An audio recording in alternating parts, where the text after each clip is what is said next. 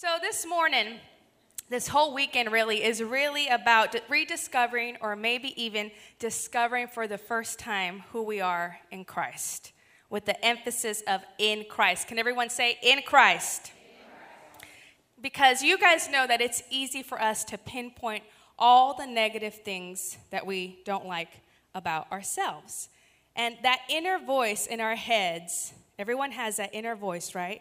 And that inner voice is not always the nicest or the most polite or the kindest or the most inspiring voice.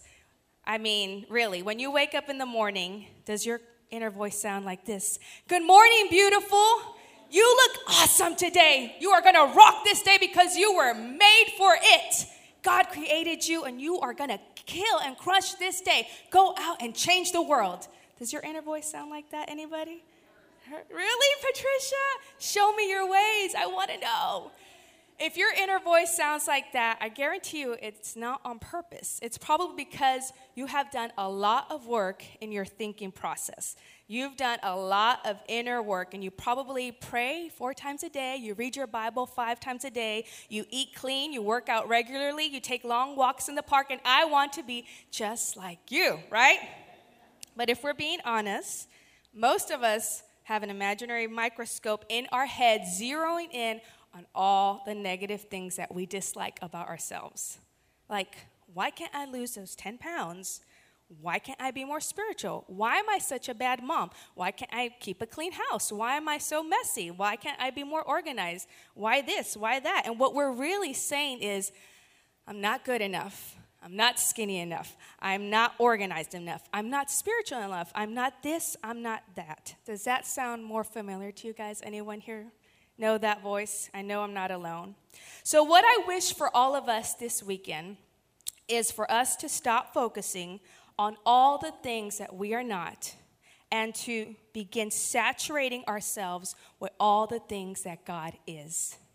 And when I say the word saturate, I say that on purpose because the word means literally to soak up entirely until no more can be absorbed.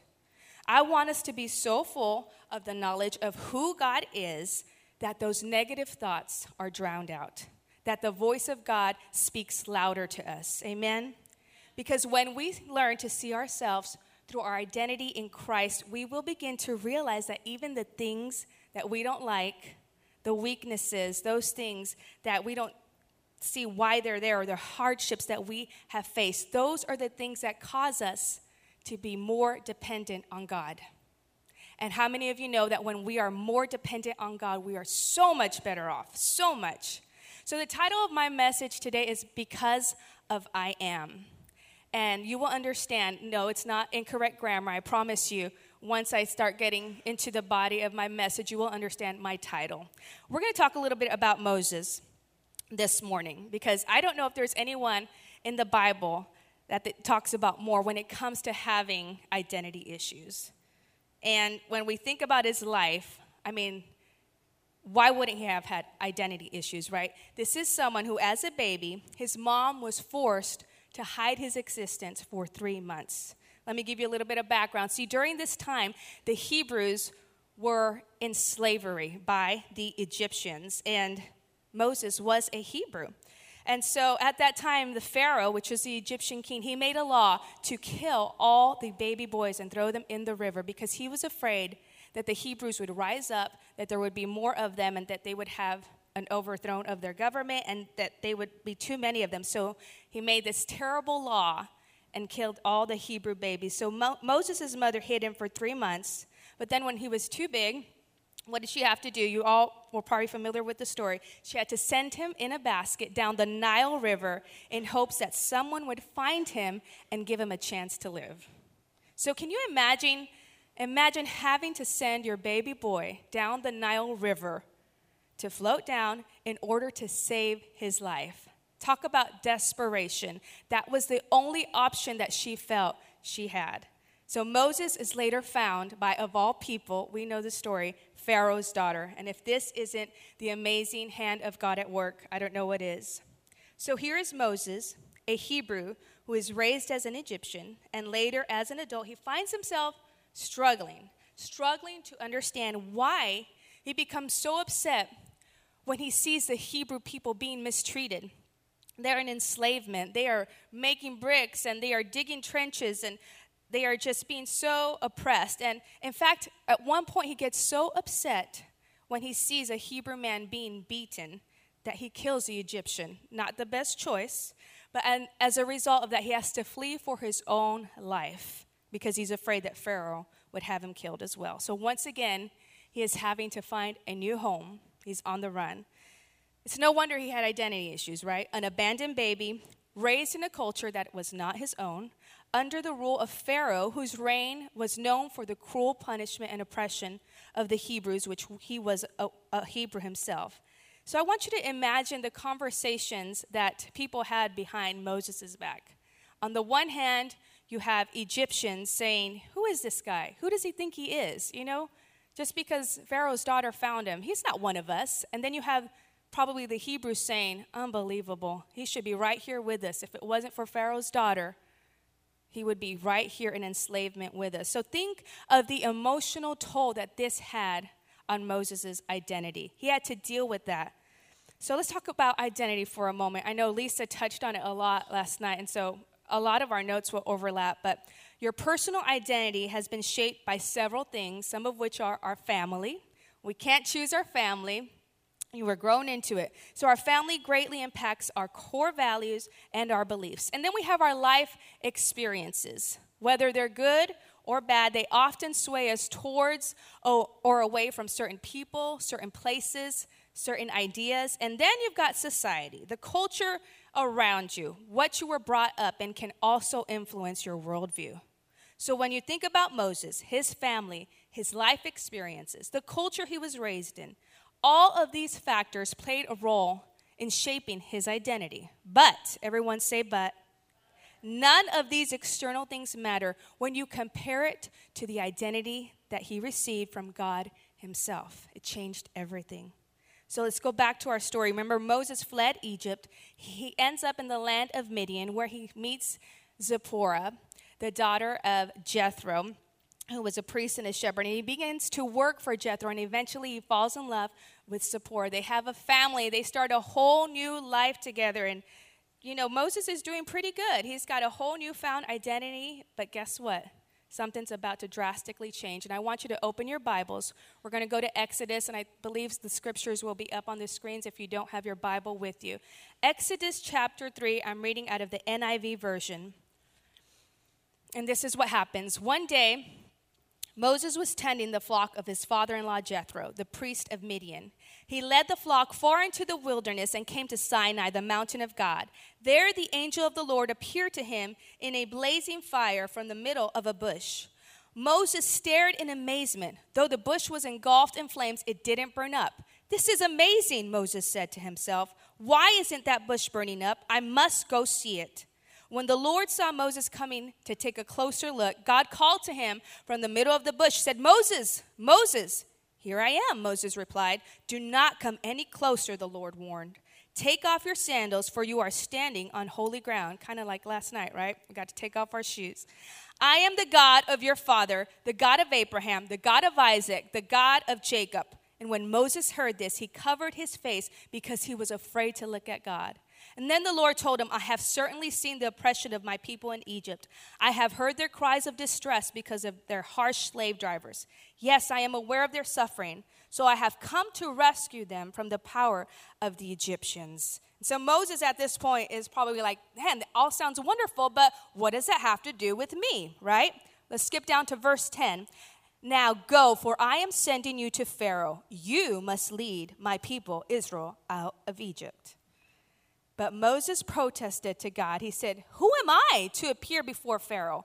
Why? Why me? Who am I to lead the people of Israel out of Egypt? Has anyone else felt like Moses in this situation before?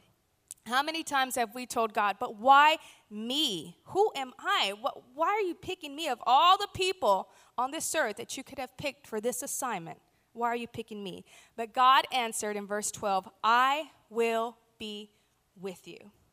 Notice he didn't actually answer the question. He didn't say, Well, you're Moses, you were raised with the Egyptians, I know of you. No, he said, I will be with you. Verse 13, but Moses protested, If I go to the people of Israel and tell them the God of your ancestors has sent me to you, they will ask me, What is his name? Then what should I tell him? And God replies to Moses, I am who I am. Say this to the people of Israel I am has sent you. And in those two words, God spoke to him, I am. God gave him everything, everything that he would ever need. This was a defining moment in Moses' life because up until now, Moses' identity had been wrapped up in external factors. He had been defined by everything that happened to him.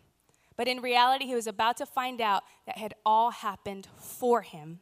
He meets the I am and he receives his calling, his purpose. He receives a whole new identity. God asks him to go free the Israelites out of bondage, something that he probably would have never thought possible. And because of Moses' perception, you talked about it last night, he had the perception he had of himself, this calling, this assignment, this purpose terrified him. Absolutely terrified him. We're going to jump to chapter 4 because in chapter 4, verse 10, you'll see how Moses responds with giving God a bunch of excuses for why he was not the right person for the job. You've got the wrong person. In verse 10, for chapter 4, verse 10, it says, Oh Lord, I'm not very good with words. I never have been, and I'm really not now, even though I'm speaking to you right now. Every, anybody kind of have those conversations with God? I get tongue tied and my words get tangled. Again, God responds with trying to shift Moses' perception away from himself and to focus on God alone. And then the Lord asked Moses in verse 11, I love this. Who makes a person's mouth? Who decides whether people speak or do not speak, hear or do not hear, see or do not see? Is it not I, the Lord? How many times has the Lord just dropped the mic on us and said, Is it not I, the Lord? God was communicating to Moses that all his excuses were irrelevant because I am created him. I am chose him. I am called him. I am sent him. It's because of I am that he is, and it's because of I am that he can. I can tell you the amount of times that God has to remind me the very same thing. And I'm sure He's done it to you that it's not about our weaknesses, it's not about our strengths, it's entirely about our willingness to surrender to everything that God is. And He is the I am, anything you need Him to be. And finally, in verse 12, he says, Now go, I will be with you as you speak, and I will instruct you in what you say. So, what Moses was struggling with, and I think many of us can relate, it's that we have a hard time believing that the I am desires to live and breathe and work through us. It's hard to us to reconcile the fact that the same God that spoke the word the world into existence is the same God that wants to speak and live through us. We read powerful scriptures dealing with identity in Christ, such as Romans 8:11. The Spirit of God who raised Jesus from the dead lives in you. Galatians 2:20. I have been crucified with Christ. It is no longer I who live, but Christ who lives in me.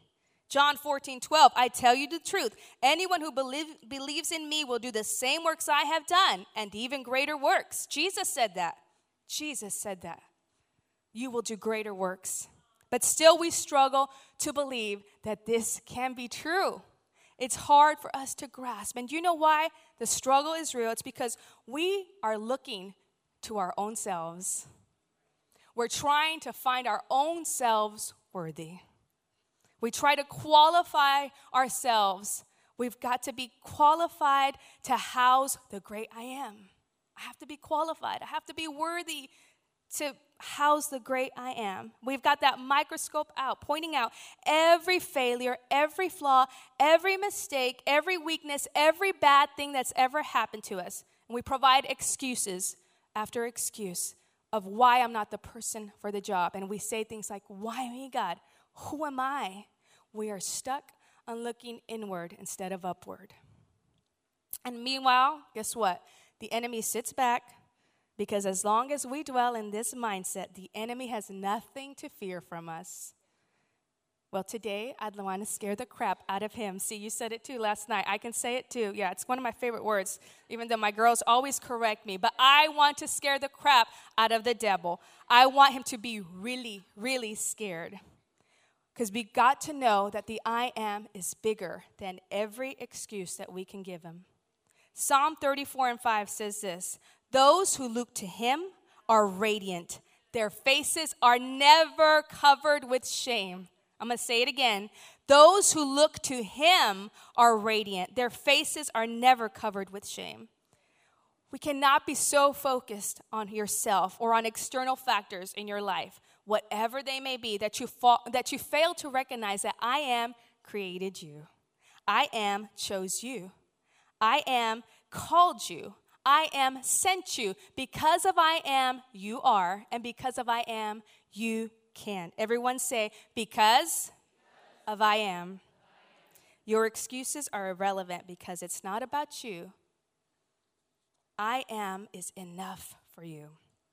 Remember what I said at the beginning of my message that my desire is that you would stop focusing on all the things that you are not or that your life is not, and you begin saturating yourself with all the things that God is. And He is holiness, he is righteousness. He is love. He is peace. He is power. He is salvation. He is all these things and more. And He can be all that through you.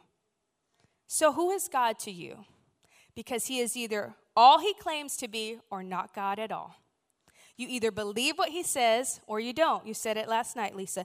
And if you notice the color of our, the color scheme of our whole. Uh, weekend is really black and white. And I chose these colors because that's what I want us to view the Word of God. What God says about us is black and white. There is no shades of gray here, okay? There's no shades of gray. You shouldn't be reading that stuff anyway. But the Bible says, this is what the Bible says. The Bible says that He is not a man that He would lie. He doesn't start something that He doesn't finish, and His Word doesn't return void. So you either believe that He is God or He is not. So, who is he to you? Look at your neighbor and tell them, Who is he to you? Who is he to you? It all comes back to the fear of the Lord. Somebody say, The fear of the Lord.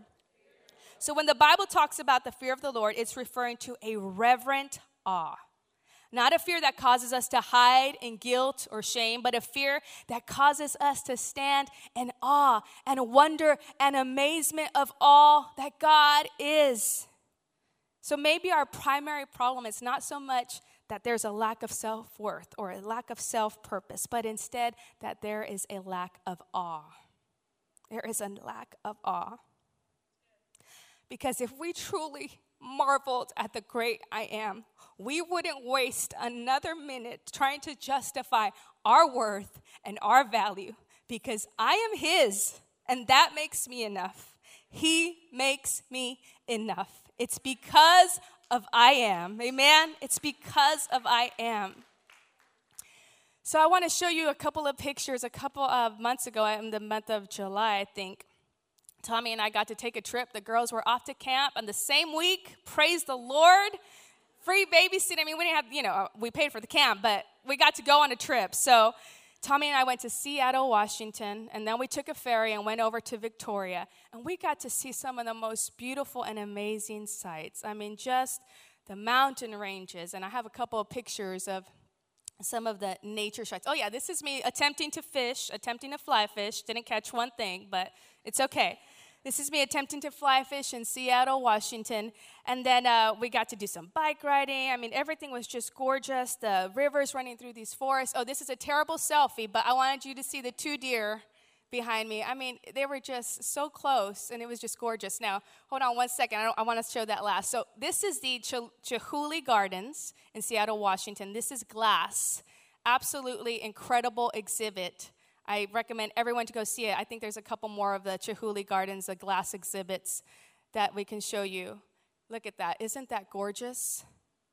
This is glass that they have painted and melted down in a fire. Just gorgeous. And so my favorite part was in Victoria, in Victoria, Canada. So we took the ferry over to Victoria, Canada, and we went to the um, Gardens.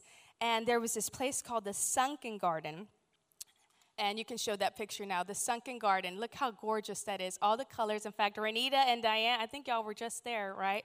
Absolutely stunning. I mean, it just this doesn't even do it justice. It really looked like a little make-believe enchanted garden, and I felt like there was a fairy was just to bust out of this place because it looks so make-believe. And then there's like a fountain there as well. So I think there's a picture of a fountain. And the most amazing thing about this sunken garden area is that it was all formed. Look at that gorgeous fountain. There was, and it's like, it does like rhythmic things with the water and all that. But this whole place, this sunken garden that you're looking at, was made before it was all this, it was a limestone quarry. Which, look at that picture. So limestone quarry, which really means just a big old hole made out of rocks. That was made the sunken garden was made out of all of that.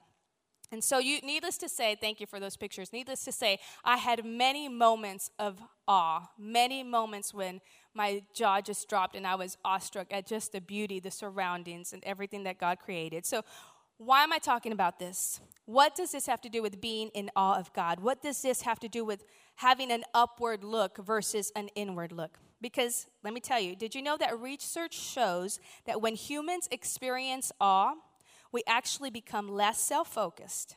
It's been proven in many studies. And one study that I read about that was published in the New York Times in 2015 said this Awe imbues people with a different sense of themselves, one that is smaller, more humble, and part of something larger.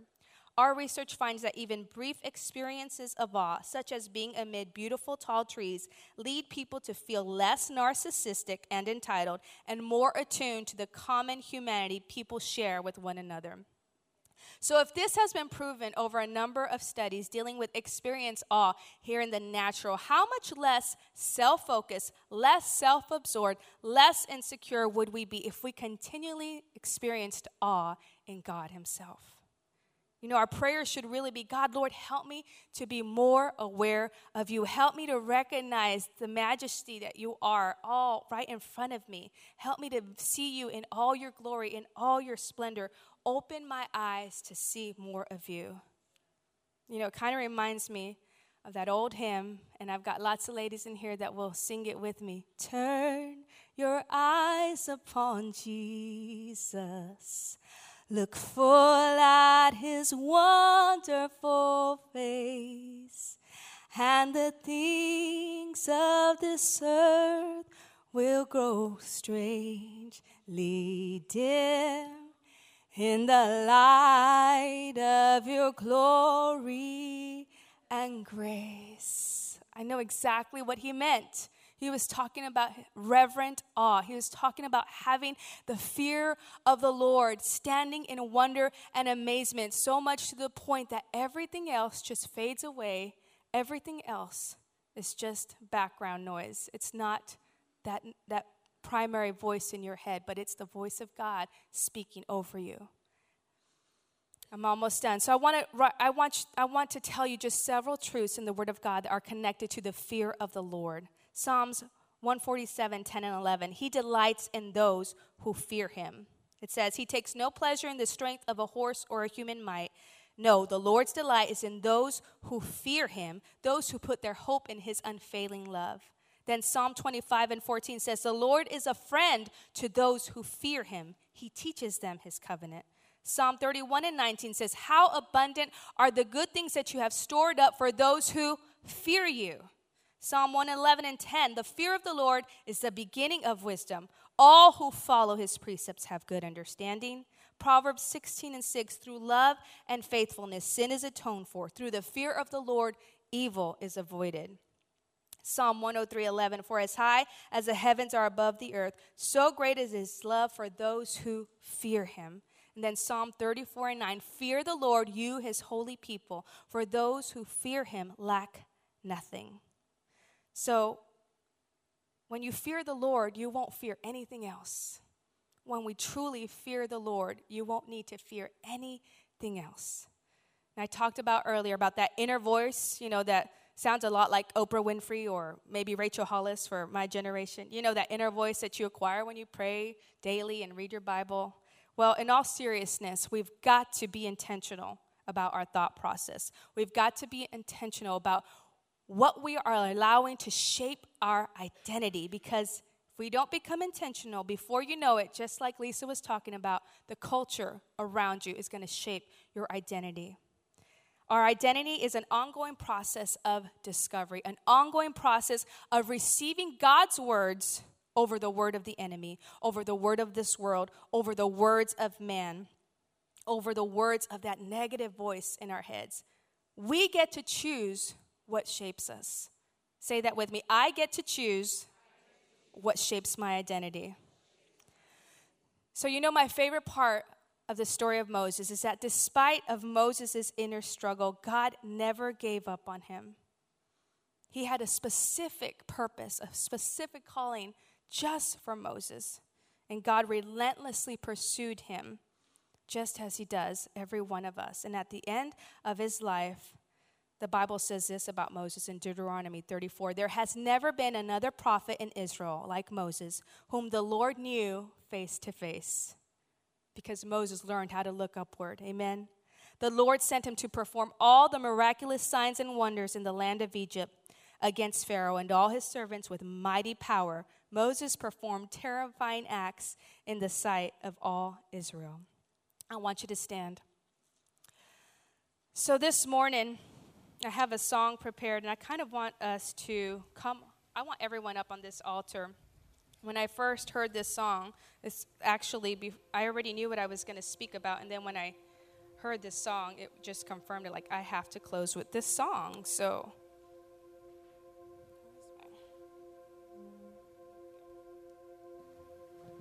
Come on down, come on down. Let's make room for everybody. We're about to wrap it up and then we're going to go into our breakout sessions. But I want to read this one last thing that I read in a devotional just recently that was perfect for this message. It says, A confident woman makes it apparent that the level of her confidence runs parallel to her dependence on God. It is not based on her performance level. A confident woman understands that the presence of imperfection in her life encourages her to rely on God to fill the places where she lacks. She knows that temporal things on this earth will change. And because the great I am never changes, she can be secure and confident in who she is because of who he is. So I just want you to close your eyes as we're going to close this session with this song. And I know a lot of you already know it, and I want you to sing it so loud because it's just an anthem that I want us to leave here with, just declaring the voice of God over our life. Amen. Lord, we just welcome you right now in Jesus' name. Thank you for this word, God.